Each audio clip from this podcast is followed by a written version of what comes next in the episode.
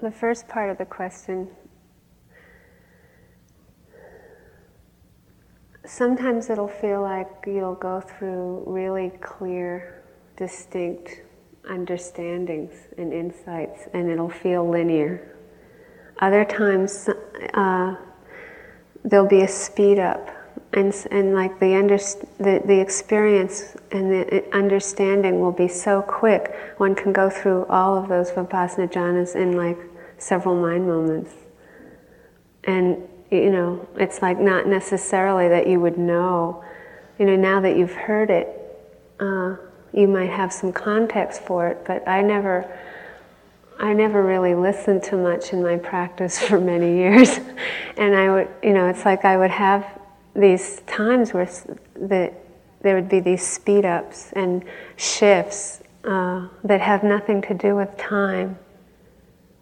You know, so sometimes it'll feel like it's a very linear process, but other times it, there's sudden, huge shifts uh, that are that are very quick. Uh, it's hard to hold the paradox of that. You know, there are a lot of paradoxes in, in depth. And so there, there is something to do with time in terms of the practice. certain things do ripen gradually, but within that ripening, there'll be these sudden shifts, and they usually happen suddenly. Uh, the second part of the question. what? Uh, barely. Let's see.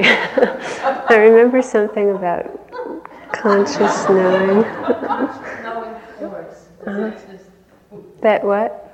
A conscious is there. A conscious knowing force that lets us experience as much depth as we're ready for.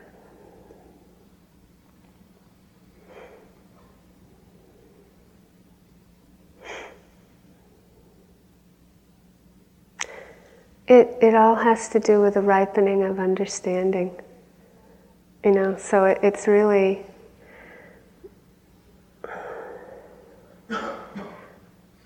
you know, this very gradual deepening of the understanding. You know, it, I suppose you could think of it in terms of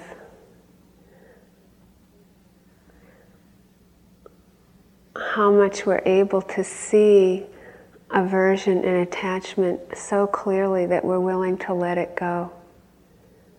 And, and in that willingness to let it go, there's just, you know, the, the depth of experience that comes from being in the present moment is so profound. You know, so the wisdom comes from uh, the depth of the experience that comes from just flowing in the moment and seeing clearly. And that it's, it comes from that seeing clearly enough the attachment and the aversion uh, to let it go. You know, so that has something to do with readiness, but I see the readiness so clearly connected to our understanding. And that can speed up. you know, that doesn't have to feel like a long linear process at times. Uh, that's why a three month retreat is so powerful because in this period of time, uh, two months to three months, you'll feel there's an acceleration uh, of, of a lot of understanding. And the conditions, a lot has to do with having the right conditions. So you have created, you know, the, we, it's such perfect conditions for the deepening of understanding. And it's wonderful at this point to be sitting listening to you coming in for interviews, and this wisdom is just pouring out, you know. you know, and it's it's so inspiring to see, you know, that we all have that inside, and it's just a matter of tapping into it.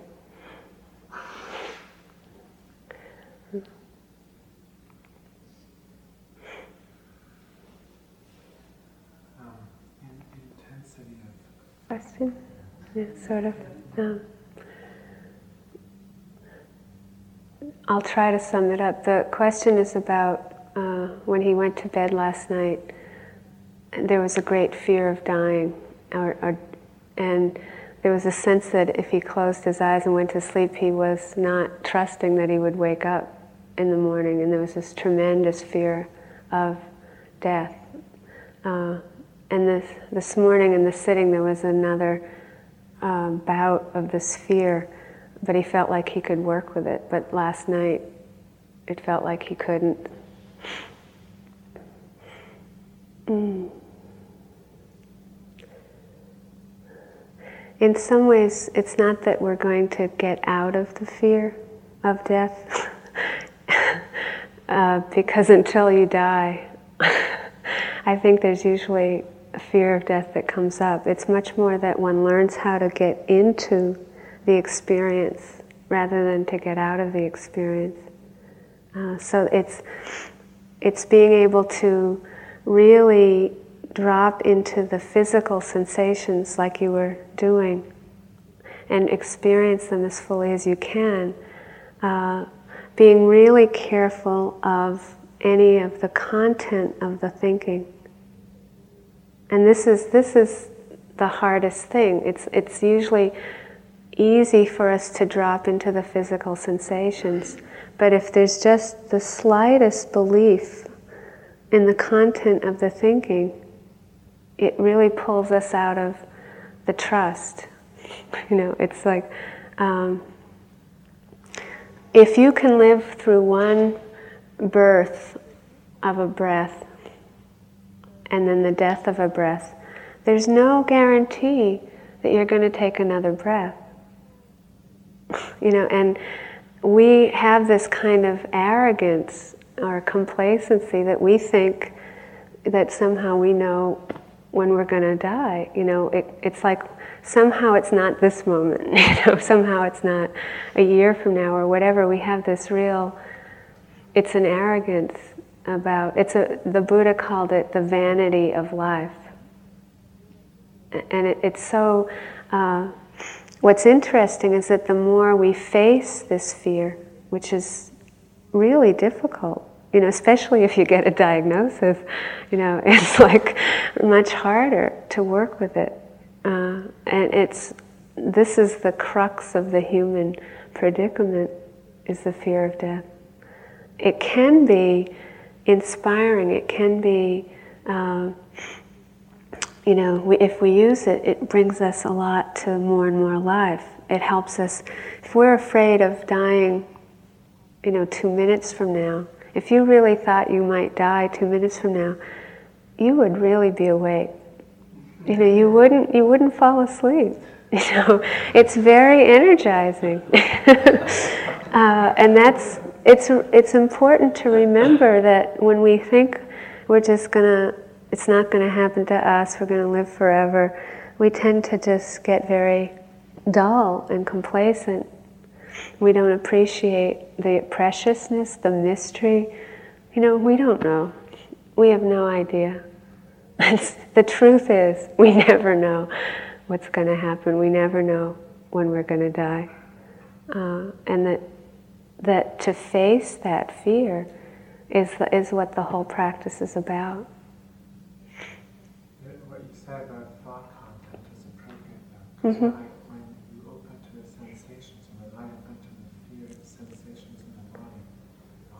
physical sensations, it's fine. But if the heart's beating faster and faster, and the thought comes, "Oh, this is bad," you know, "Oh, this is this is it," you know, that's that's that's the dilemma. It's being able to see a thought just as a thought. That it's, and the more you can, at this point in the retreat, get the stillness to really see how insubstantial they are. You know, they're just this endless, you know, morass uh, that are so thin. You know, they're just like the edge of a bubble. You know, if you look real closely, they don't have any substance. And the real freedom comes from seeing, you know, you can have the thought, you know, the rug is red, you know, the wall is brown. Those are very neutral. I might die tomorrow you know, that has less neutrality for us. but they're all just thoughts. you know.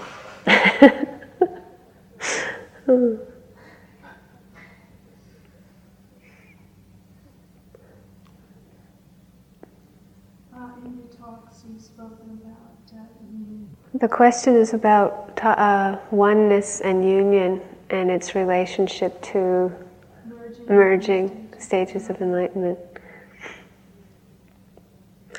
The when you see a thought as insubstantial, or if you see the body as just changing elements, if you see a sound coming and going, often the insight is about uh, is seeing the insubstantiality of experience itself, but how universal it is. So often, you know, the the practice of vipassana practice is helping us understand that wisdom tells me I'm nothing. You know, but it's understanding that it's all insubstantial and that from that insubstantiality we tend to let go of experience. You know, on deeper and deeper levels. We see that it's not going to be satisfying in and of itself.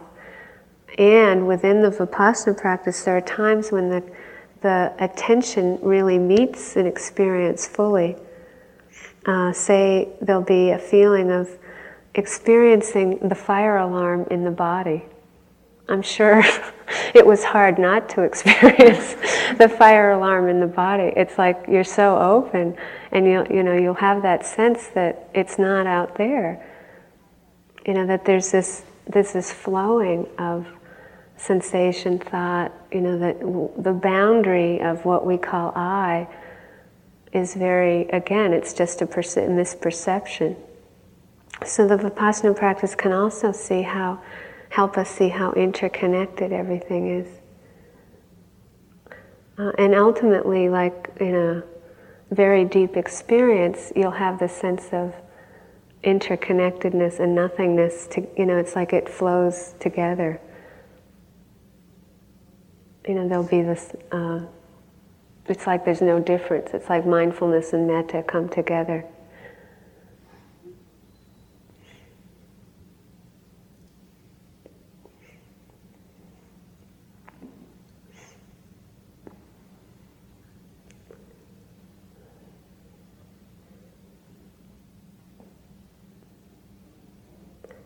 We're not trying to develop an understanding where we feel like nothingness means that we're not connected.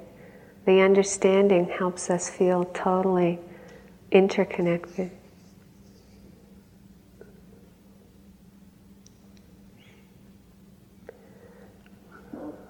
So I hope you have some glim- glimpses of that today.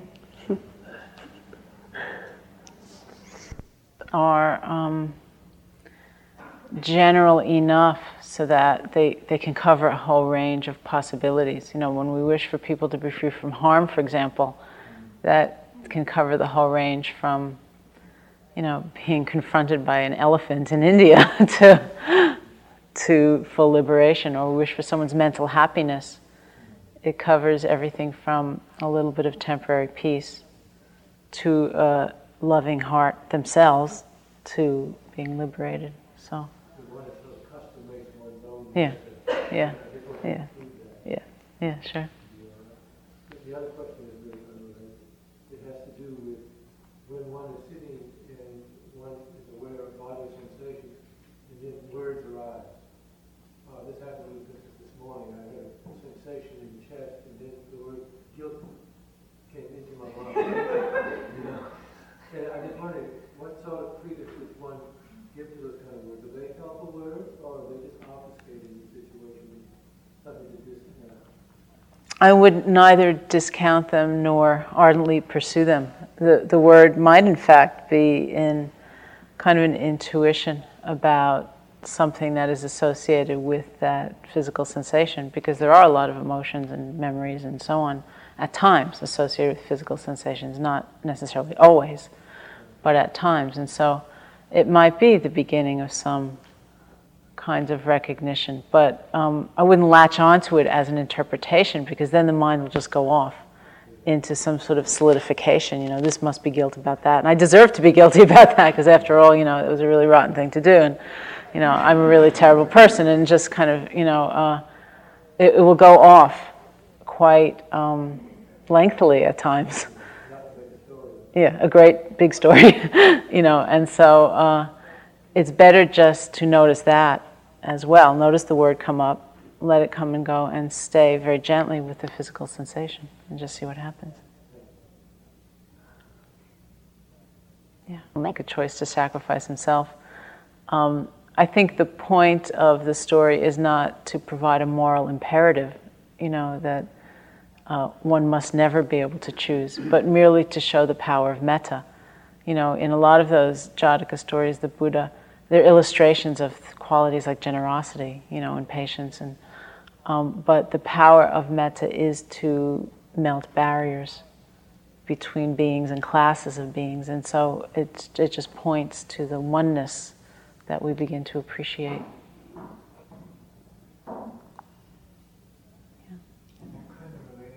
I don't think so, actually. Uh, the phrase, as I think Trungpa Rinpoche first expressed it, of idiot compassion, um, is a state of compassion without wisdom. You know, there, there's so many different qualities in the Buddha's teaching that are often talked about being developed um, and needing to be brought into balance. And uh, so, in this sense, compassion and wisdom need to be brought into balance for it not to be idiot compassion. There needs to be certain skill uh, and a range, perhaps, of skillful means to express that compassion so that we're not uh, just kind of blundering our way along without realizing what it is that will help somebody be happy. You know, it's wisdom that provides that insight. Um, and it's compassion that moves us to try to implement that in some way. No. No. I mean, it, it, might be that there is nothing to be done, you know, but that uh, you are moved to compassion. Anyway, whether you are in that moment experiencing compassion or sorrow, which is its near enemy, is something really for you to investigate. You know, only you can tell. It's not clear from the outside simply because tears come up in your eyes or, you know, something like that. Only you can tell whether you feel in some way overcome by that situation or you feel um, kind of the fullness of compassion. You know, so, so that's something for you to see. The direct um, practice that we have that allows for uh, greater boundaries is equanimity. And that's what the equanimity practice is about. Um, both the equanimity that develops naturally in the course of doing vipassana, because it will, and also the specific equanimity practice as the last of the Brahma Viharas is perfectly designed to be able to feel metta or compassion or sympathetic joy and at the same time have some set of boundaries or balance. You know, equanimity is balance of mind. It's that kind of spacious stillness that allows us to be with something but be at peace at the same time. So, the example of equanimity that's often used is um, if you know somebody who's engaged in very self destructive behavior, you may and should send them a great deal of metta out of your loving heart and your uh, human values, you know, to send them metta, to send them compassion.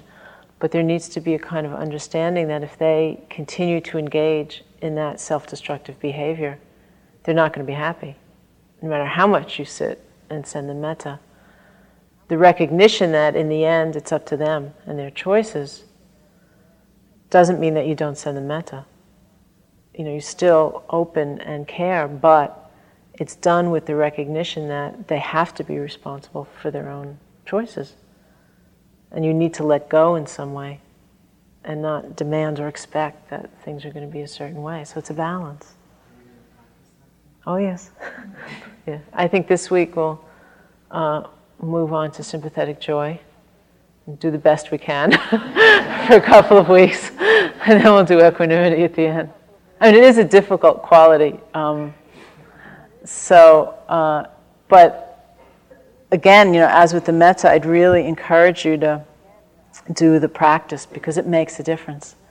You know, even if you do it and you don't feel, oh wow, I'm so glad they're happy, you know, it's still, it's just the same principle of planting those karmic seeds. And over time, you will see some change. And so, especially in this one, which can be the most difficult for people, um, it takes a certain earnestness, you know, and trust just to do it and do it and do it and see what happens.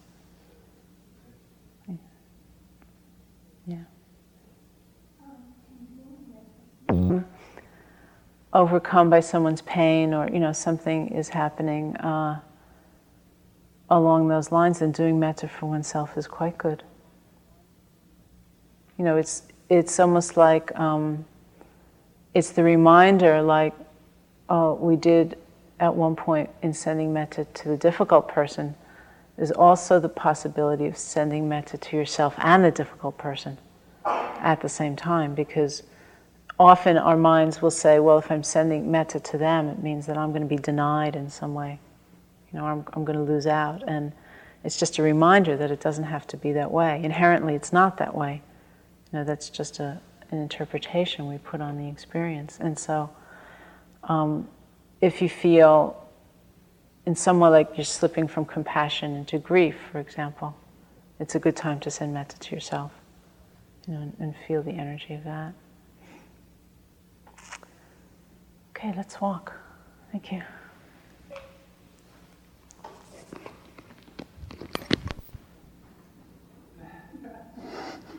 I don't know if I remember. Uh, the lift is the same. You're dividing the forward movement into two. So it's lift, uh, like lift, move, swing. And then the two, three. I don't remember. it's funny because I, I, I've done it for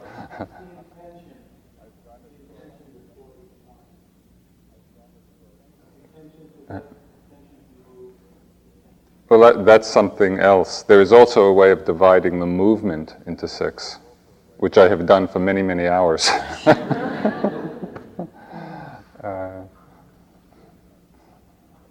I'll put a note on the board.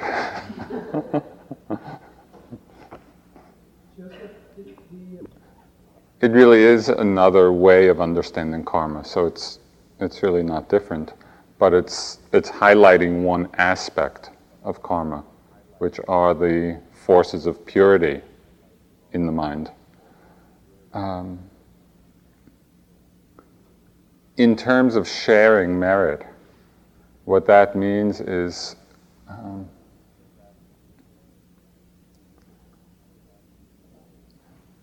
it's really an expression in a way of metta. You know, and in the same way that metta has an influence on the environment, on other beings around us. So when we're sharing merit, for example, at the end of the sitting,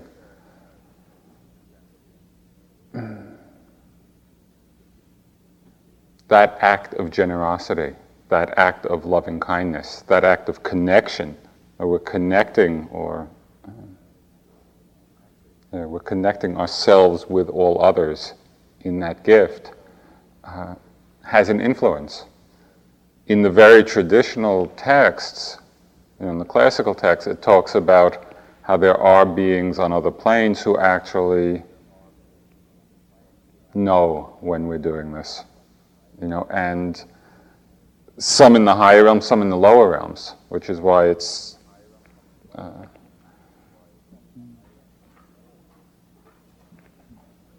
it's given a lot of uh, of emphasis because it actually can uh, create a good effect for beings in suffering. It's said that when these beings know that we're sharing merit, that induces in them a wholesome state of mind. And that's actually how they uh, reap the benefit. So it's not that merit goes from us to them, you know, and somehow they uh, are experiencing the fruit of our actions, but they're appreciating or having a, a good state of mind from knowing that we're doing that, from knowing that we're feeling that metta. Um, there's a lot of mystery in this universe. there really is. I mean, you know, we live in a very narrow spectrum of understanding in terms of everything that's going on and levels of interconnectedness and the power of mind, the power of thought. Um, so it's just to keep that in mind. There's, there's a lot we don't yet know in terms of understanding the effect of our actions, both good and bad. Uh, and I think to the degree that we begin to open up to the understanding that our actions do have powerful effects, sometimes in quite mysterious ways, we begin to take more care with what we do. You know, and, and the sharing of merit, the dedication of merit, is one way.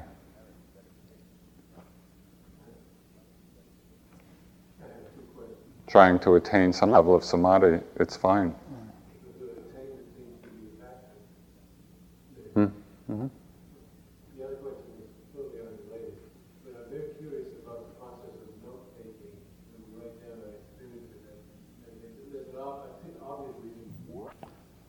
Uh, mostly I see it as a process of uh, just helping the mind remember what happened for the sake of reporting. Uh, so that you don't have to kind of keep carrying in your mind.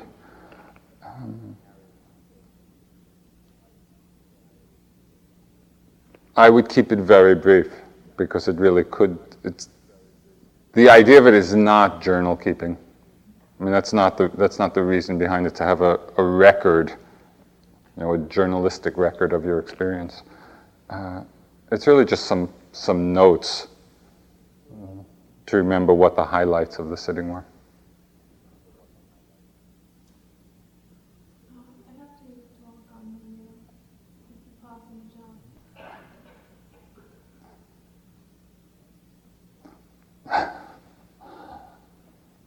It's always different. You know, and to try to to try to fix a model of how in your mind of how it should be or is going to be for you is a setup for dukkha.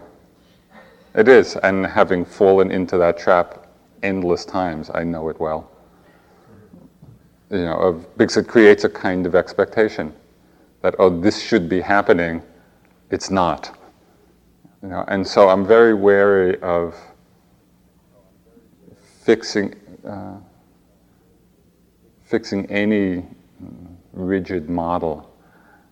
The, the motivation behind the talk was, as I mentioned briefly, but perhaps didn't emphasize enough, was not to encourage you to figure out where you were in the process. Because that's very frustrating and usually our assessment is wrong anyway. It was more for the sense of laying out just a range of experiences that can happen so that as you go through different kinds of experience, there's a certain context for understanding. You see that. Uh,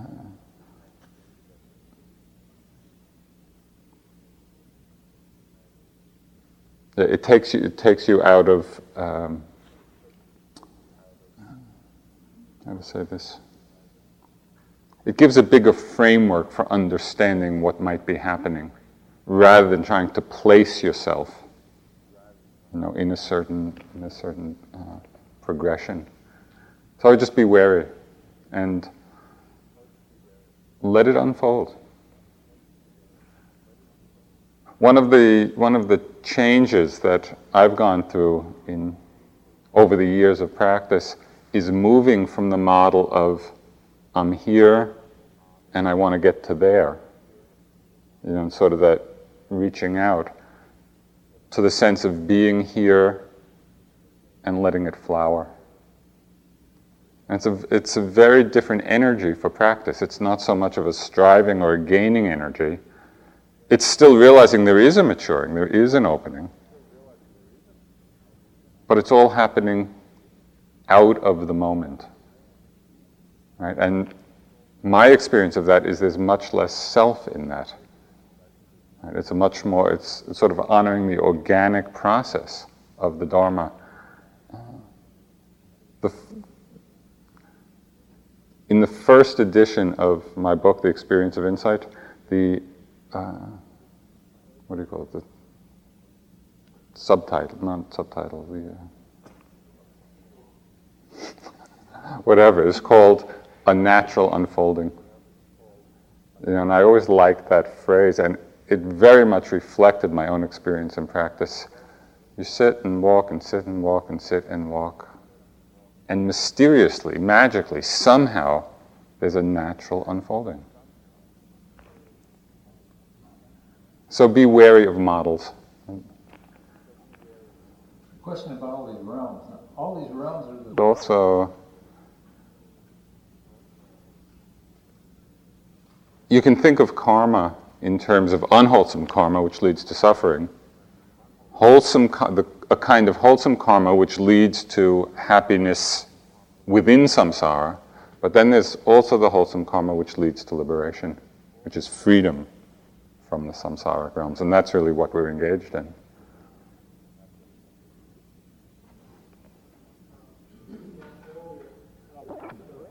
About that also.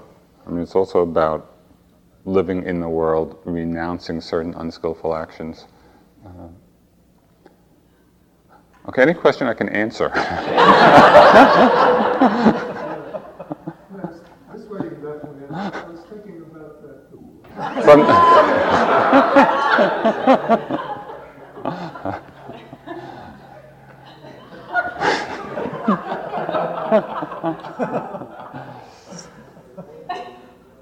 First, it's to understand that the question is a skillful means. It's not for the purpose of getting an answer. It's really for a purpose of investigation. Uh, you know, another way of, or another way of framing that, which in some way is uh, sort of the Buddhist equivalent of who am I, is in terms of being with each moment's experience, not this, not this, not this, not this, not this, not this. Because every moment of experience is another moment of conditioned, impermanent, insubstantial, selfless experience. So we're not the thought, not the sensation, not the sound.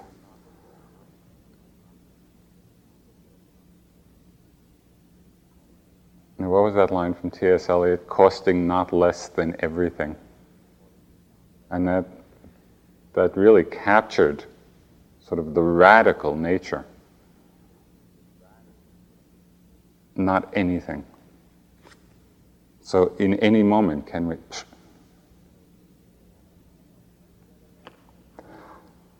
I think I'm going to get away when the getting's good. One announcement, please. to send metta to someone who is deceased because she'd heard something about metta being so attractive that the deceased something or other hangs around wherever it has feels metta. Um, the texts say that uh, in doing metta to develop concentration jhana practice, one should not use a deceased person. And I'm not aware of commentary or instructions when doing metta to develop kusala or good deeds. If one understands that the person who has deceased, who has died, has been reborn somewhere and in the pervasion of metta, we are pervading metta to that stream of consciousness, wherever it may have taken up existence, then I don't see any danger in that. But I don't know. Uh, you know? I don't.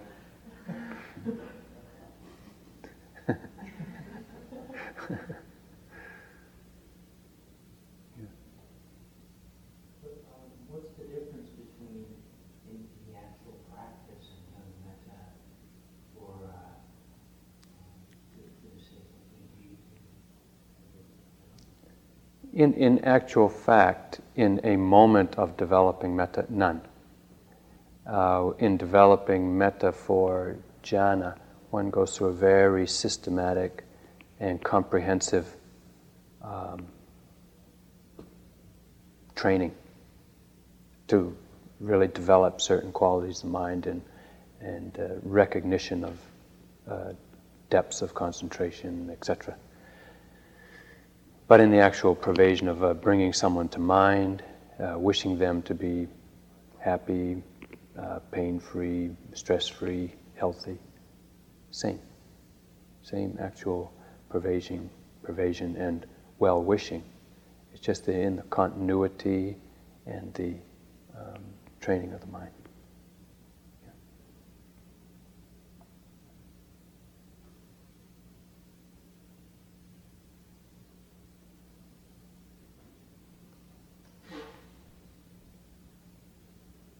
I think if we understand renunciation as a practice and a training, then those two situations that you offered are equal.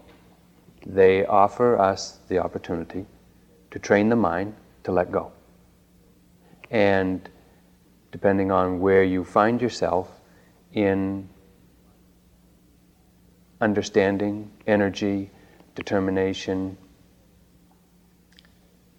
you may be more diligent or less diligent in that particular practice of letting go of what you crave or what you're attached to or your ideas about yourself, etc.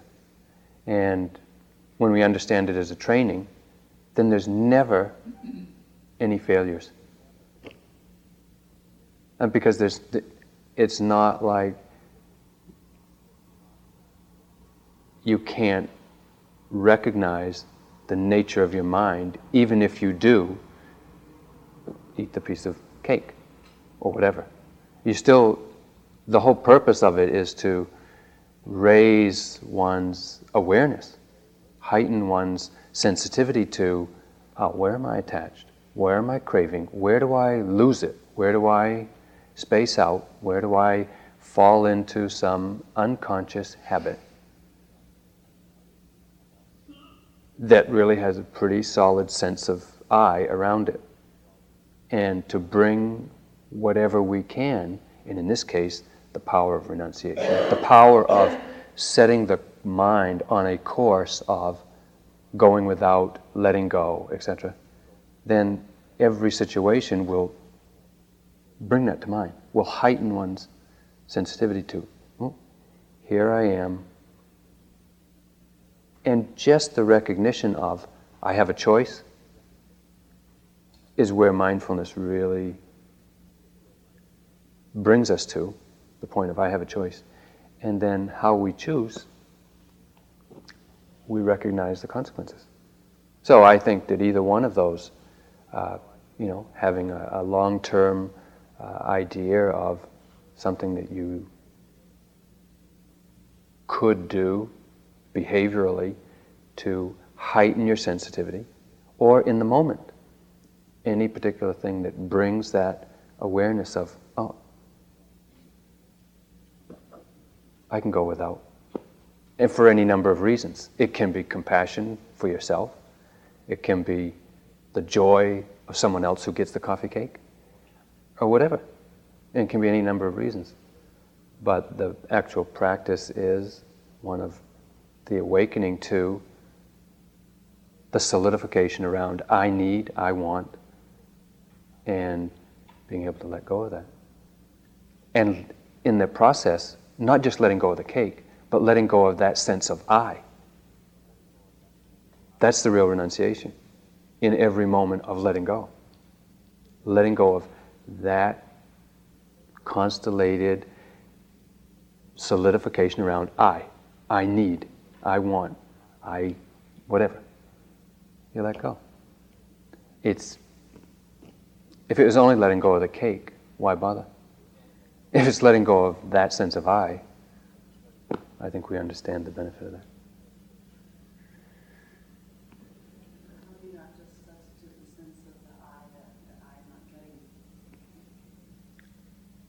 The I that doesn't get the cake?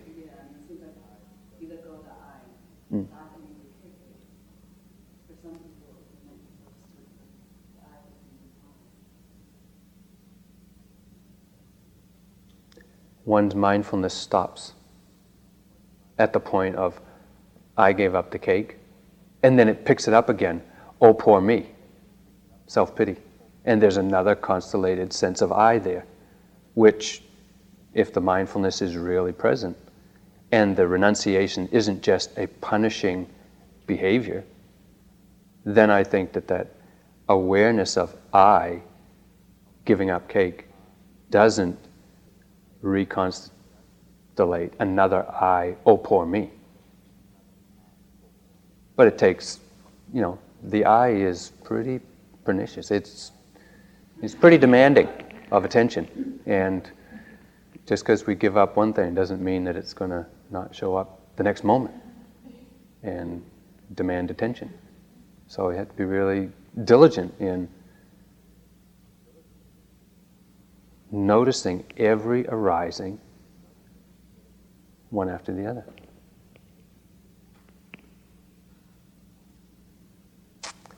Yeah, please. It seems like this is such an incredibly rich area, um, and some, I mean, it seems like almost the entire. Good. We ask people to take the five precepts, mm-hmm. and those who wish can take the additional three, including the adornment uh, precept. And we also have rules or community rules, one of which is please don't use uh, scented products because of sensitivity. And uh, if one wants to consider it a renunciation, then it could be. It's also a very um, skillful rule for living in community, like this, where we're in very close contact and we are training ourselves to be very sensitive. And whatever collective agreements we can uh, bring and support make it possible for all of us to be here as comfortably as possible and uh, to not unduly uh, disturb each other. And it's not, it, frankly, it's not a big deal to go without uh, adornment of scent. Is it?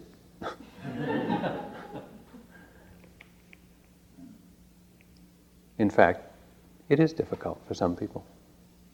Yeah. We might take that as a instruction to just really notice the nature of the body.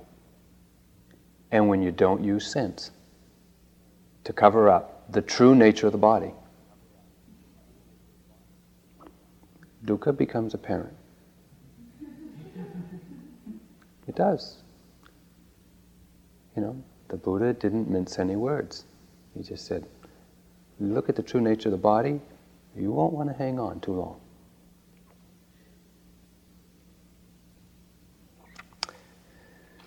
Nine o'clock, time to practice. Please continue with your mindfulness.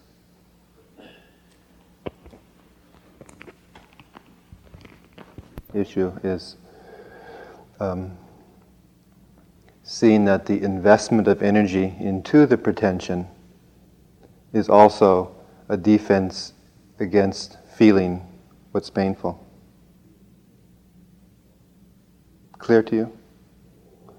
The investment we put into showing our bright side is a defense against feeling, being mindful of, and integrating our dark side. Okay. Yeah. My case, in, in oneself's case, may I be able to enjoy my happiness and success. May I continue to enjoy my happiness and success. So that it's a, just as we can attune to our sorrows, so too we can attune to our joy and sort of touch that place in us that also knows joy. Um, thanks.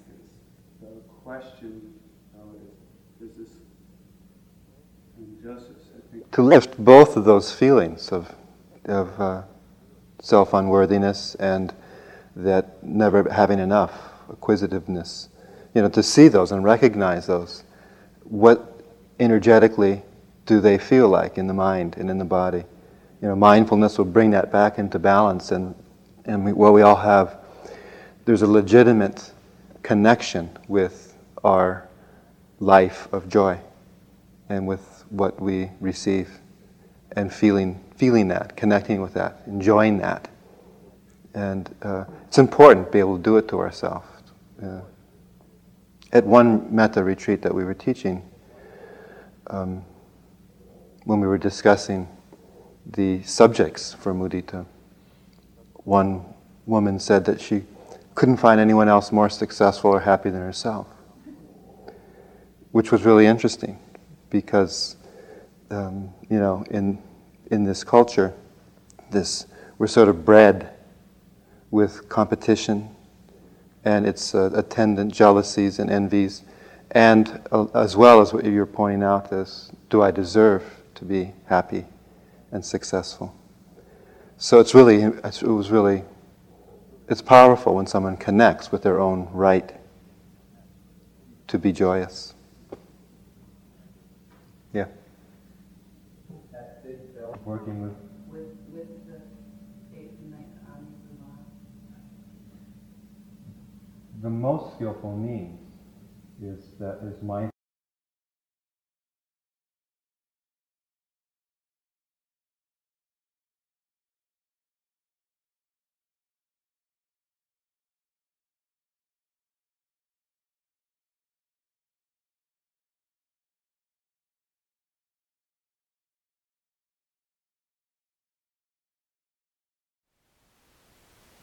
Thank you for listening.